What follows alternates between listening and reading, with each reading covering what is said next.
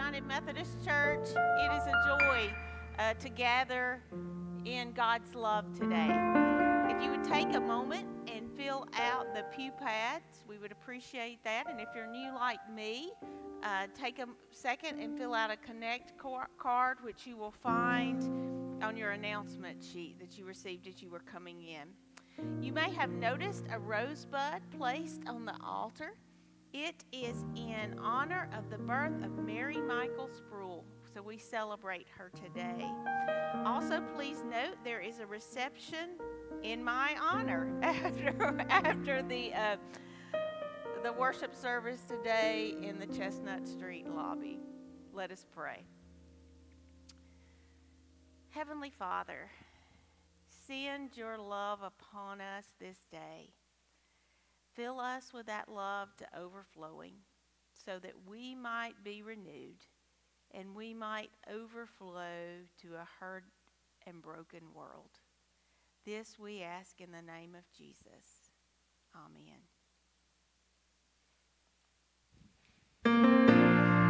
Please stand and worship with us.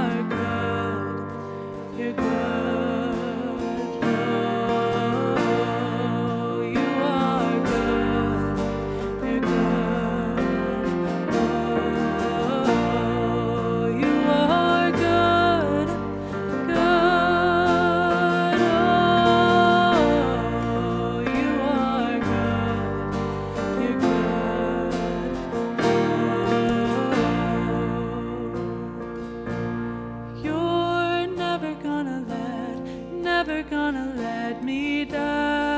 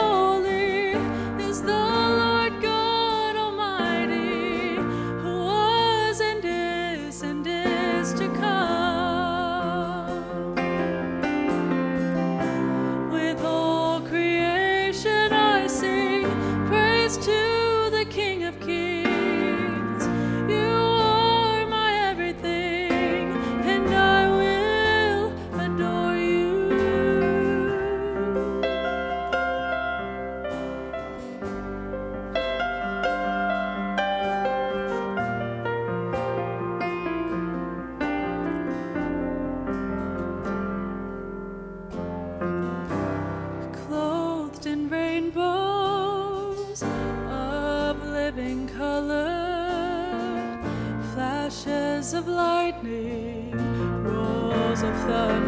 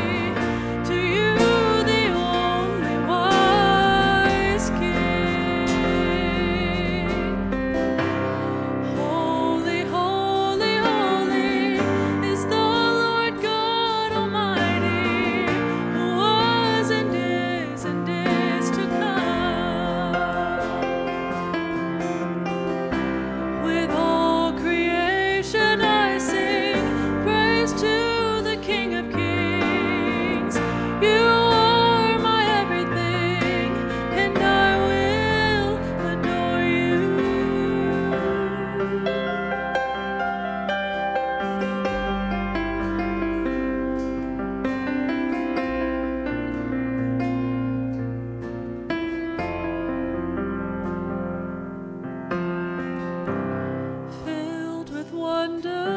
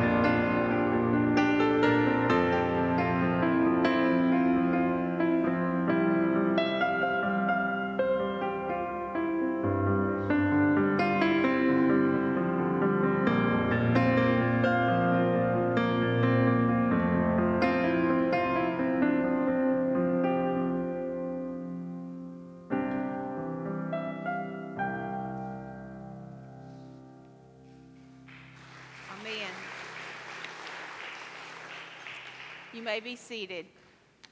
And children, you're invited to go to Children's Church with Miss Catherine.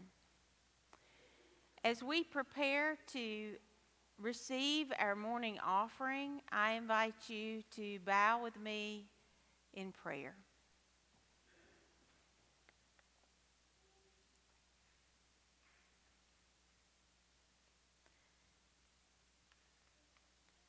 Gracious God,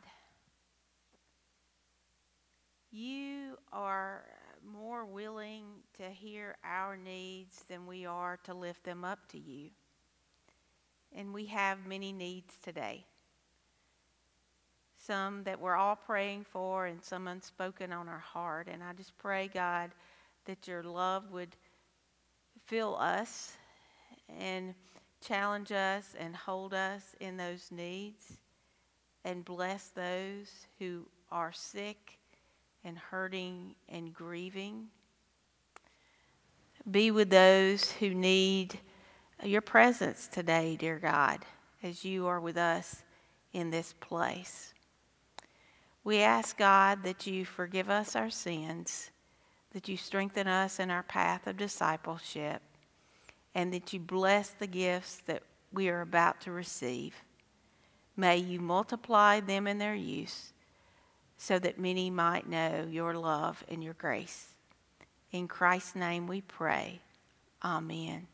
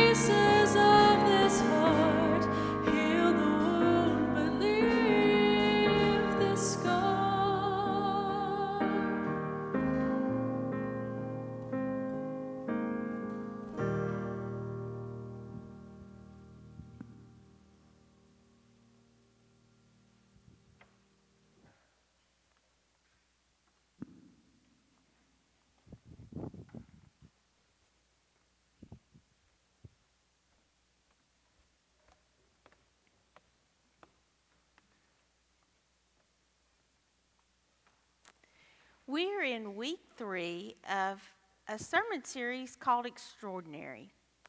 We have been looking at God's extraordinary presence with us in times like these, in times of transition, and God's extraordinary call upon our lives. Today, we pause to examine God's extraordinary love for each and every one of us. At a recent staff onboarding, I was asked, What is your favorite scripture? And I honestly have had to say that it changes. I don't have one particular scripture that I could say is, is my favorite.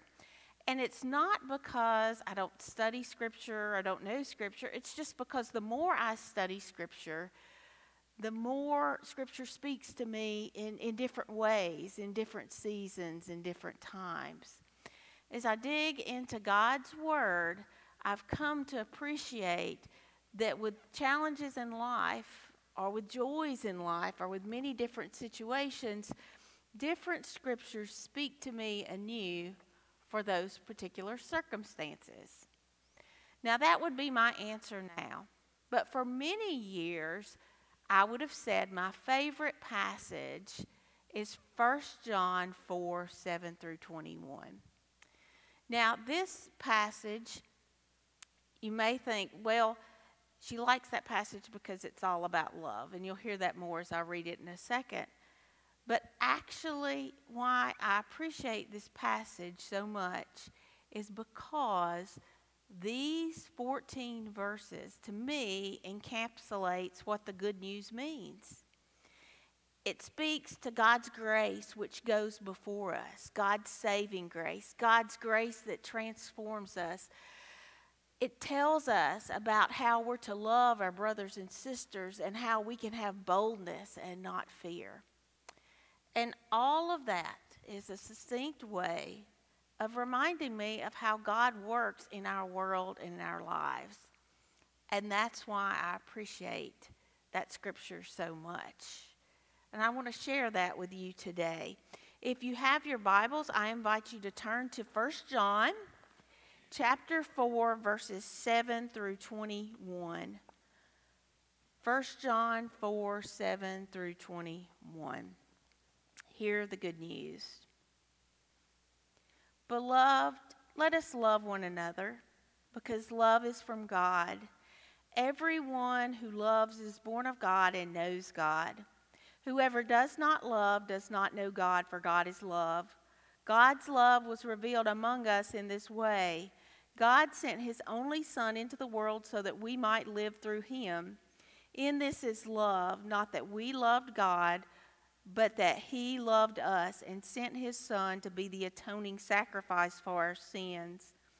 Beloved, since God loved us so much, we ought to love one another. No one has ever seen God. If we love one another, God lives in us and his love is perfected in us. By this, we know that we abide in him and he in us because he has given us his Spirit. And we have seen and do testify that the Father has sent his Son as Savior of the world. God abides in those who confess that Jesus Christ is the Son of God and they abide in God. So we have known and believed the love that God has for us. God is love, and those who abide in love abide in God, and God abides in them. Love has been perfected among us in this that we may have boldness on the day of judgment because as he is, so are we in the world. There is no fear in love, but perfect love casts out fear. For fear has to do with punishment, and whoever fears has not reached perfection in love. We love because he first loved us. Those who say, I love God, and hate their brothers and sisters are liars.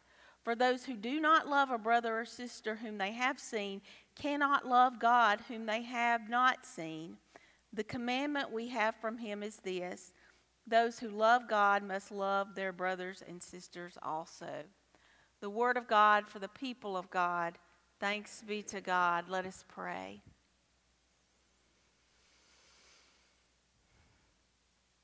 God, thank you for your love that never fails us. And as we lean into that love today, God. I just pray that the words of my mouth and the meditation of our hearts be pleasing and acceptable unto you, O Lord, our rock and our Redeemer. Amen. So today we're going to spend some time looking at where we fit in this scripture, this passage that I just read. How do we fit in God's love? How are we valued? Now, over the course of my life, I would have said there were many different ways that I have been valued. I was a good student, so I would have said my value comes from good grades and good test scores. And then when I got older, a teenager, I thought my value came from popularity or boyfriends. And then as I got older, I thought my value came from being the perfect daughter or the perfect mother or the perfect preacher. My value was from achievement. That's how I thought I was valued in the world. How do you feel valued in the world? Now, some would say values based on influence. How many social media followers do you have? Others would say value is based on accomplishment. Do you have a, a good job? Do you achieve status at school? Have you gotten accolades in the community? Still, others would say your value is based on how much you have in your bank account. How much money do you have? How, what do you own? Do you have the best, the newest, the latest, the biggest? Others might say your value, and I've thought this before, is how good you are. You're a good Christian if you do all these works, if you're holy, if you behave, if you give the most to the church, if you serve on all the committees, if you're here every time the doors are open, that, that's where your value is. There are so many different ways the world marks value. But the good news is God's love does not value us in such ways. We are loved by God no matter our status, no matter how the world might value us, no matter how we see ourselves in the mirror. Because Romans 8 affirms, and I believe this passage that we looked at earlier does as well, that there is nothing, nothing that can separate us from the love of God in Jesus Christ. God loves you. Jesus loves you before you knew Jesus and values you in the absence of any measures that I just shared. If you are popular or unpopular, if you have two followers or two million followers, if you are well loved in your community or the, the town pariah, God loves you. And God loved you before you made a commitment to Him. God loved you before you were aware of God. That's His love, and it is extraordinary. You can't earn it, you don't deserve it. It is a gift from God, it is grace. It is there for us to receive, and it is transformational. It is and was and will be. God values you. And that is what the scripture today reminds us of. John is writing to the early Christians, trying to teach them what it's like to live in community with one another, how they're to figure this out, and not only live in community with one another, but also to live in a world that hates them and is persecuting them and wants to kill them. So, John is, is helping them figure out how they fit in and how they should act in community. This passage that I just read may be a little hard to absorb because of all the love language. We look at it first and go, God is love, love, love, love. And we tend to think of it as sentimental dribble, but the message is much deeper than that. The message reminds us that God did love us before we knew God. And before that, God sent his son to deal with his sin, our sins. God sent his son to make a way for us. And that's active love. That's a love that is available to all and reaches us no matter what. For 1 John 4:10 reminds us this is love. It is not that we loved God, but he loved us to send his son to deal with our sins. This is similar wording to what we have in Romans 5, 6 through 8. While we were still weak, at the right time, Christ died for the ungodly. It isn't often that someone will die for a righteous person, though maybe someone might dare to die for a good person. But God shows his love for us because while we were yet sinners, Christ died for us. God's love is this extraordinary because this is not how the world judges or the world loves. Most of the time, the world's love is conditional, but God first loved us. And it's important that we carry this message with us because the truth is, we're humans, we're broken. We will all fail, we will mess up, we will disappoint, we will sin. And it's important for us to remember on those days when we don't get it right that God loves us and God forgives us and that we can have a transformational relationship with God. I know many of you work in situations where you may have come to a circumstance where you felt unloved and unappreciated. Some of us have jobs where, by the nature of our job, especially if, if you deal with public on a regular basis, you will encounter people who do not like you at all who are haters. And it's not personal, it's just maybe the position or who you represent or the mood they're in or someone who wants to take out a circumstance on someone else. Those times can be really difficult, especially if someone is coming at you with all their anger.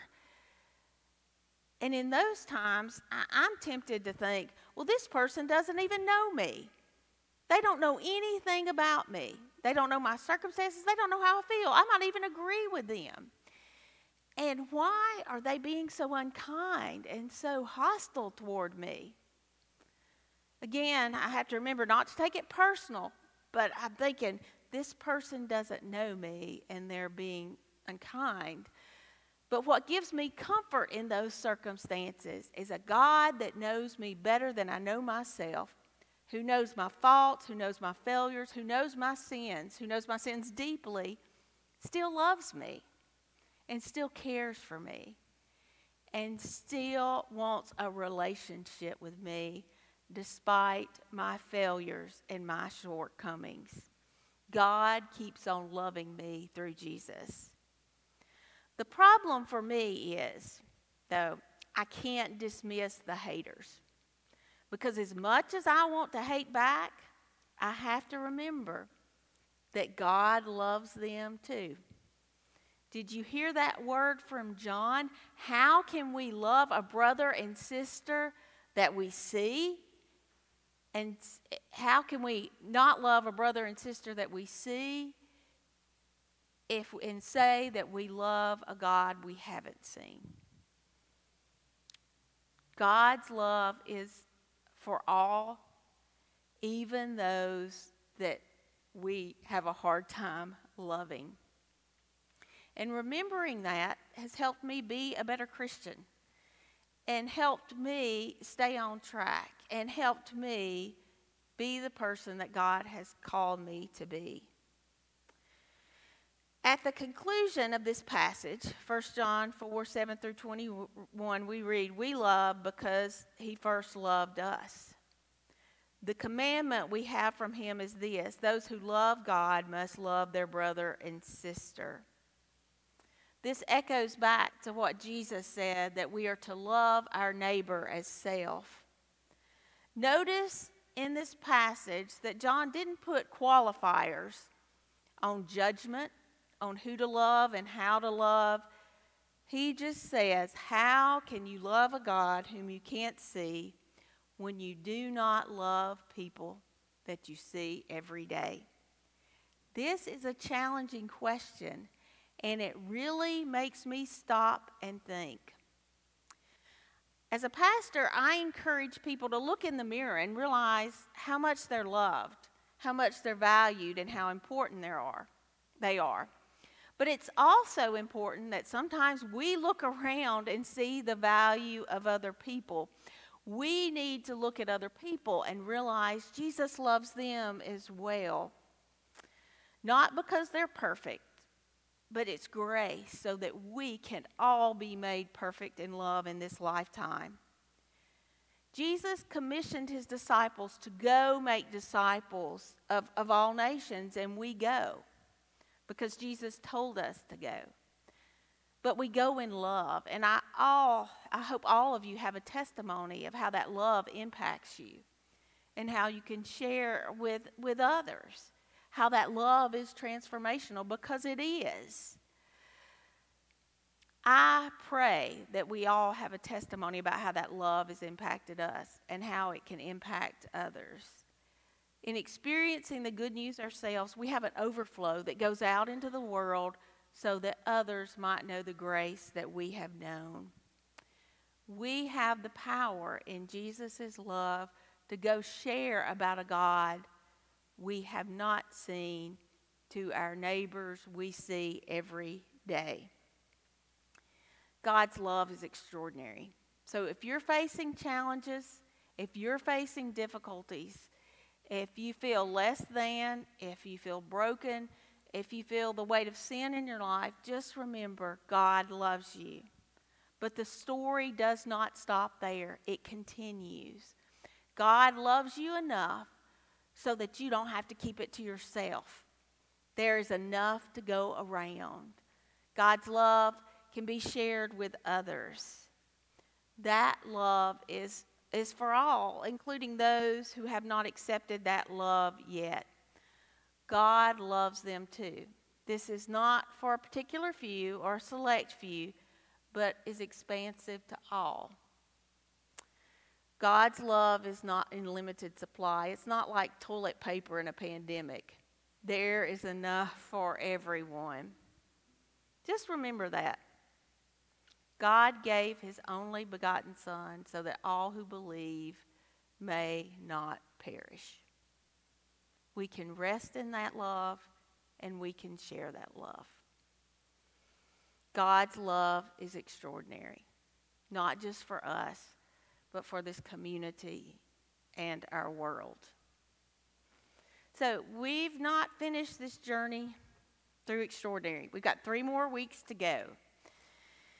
And next week, we're going to look at how the love transforms us, how God doesn't save us to leave us the same, but how He invites us from death to life, from the end to new beginnings.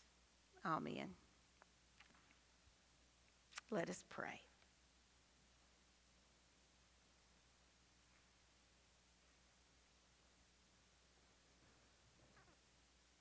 God, I thank you for your sufficient love. I thank you for uh, your grace. And I thank you for Jesus. For those who need to hear that message today, I pray that they just rest in that and find peace and comfort in that message. And for those we encounter today, especially those we have a difficult time interacting with, may, may we see them as your beloved children too. May we know your sufficient grace, and may we share that love and grace with all that we encounter. In Christ's name we pray. Amen.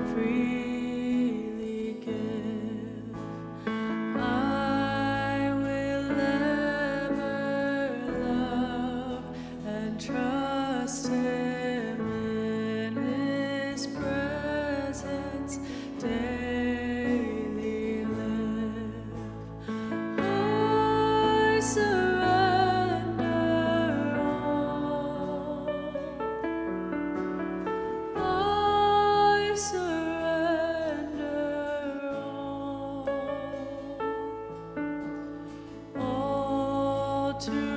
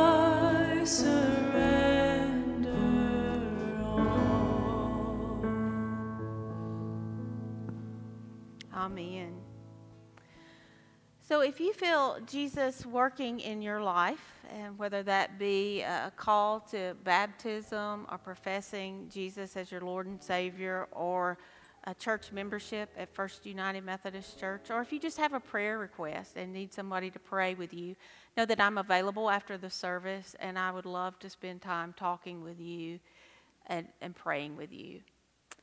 And now go forth from this place, and may the Lord bless you and keep you. May the Lord make his face to shine upon you and be gracious unto you. May the Lord lift up his countenance upon you and give you peace. Amen. Go in peace.